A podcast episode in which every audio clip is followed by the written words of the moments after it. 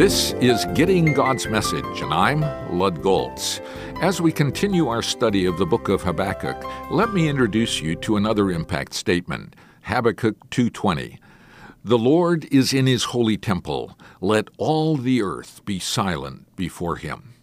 This statement comes at the close of God's answers to the prophet's complaints and questions.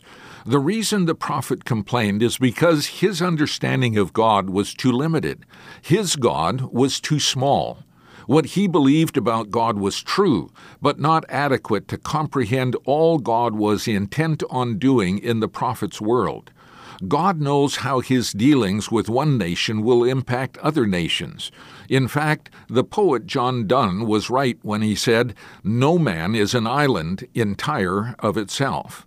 We tend to see things from where we stand. It's hard to contemplate what is going on beyond the horizon. Habakkuk had heard about the Babylonians and the nations they were decimating, but all of that was taking place beyond his horizon. The Lord, who is seated in his holy temple in heaven, can see beyond every horizon. He sees what is taking place in every nation and in every person's life in every nation. He cares about all that is going on and how it will impact everyone.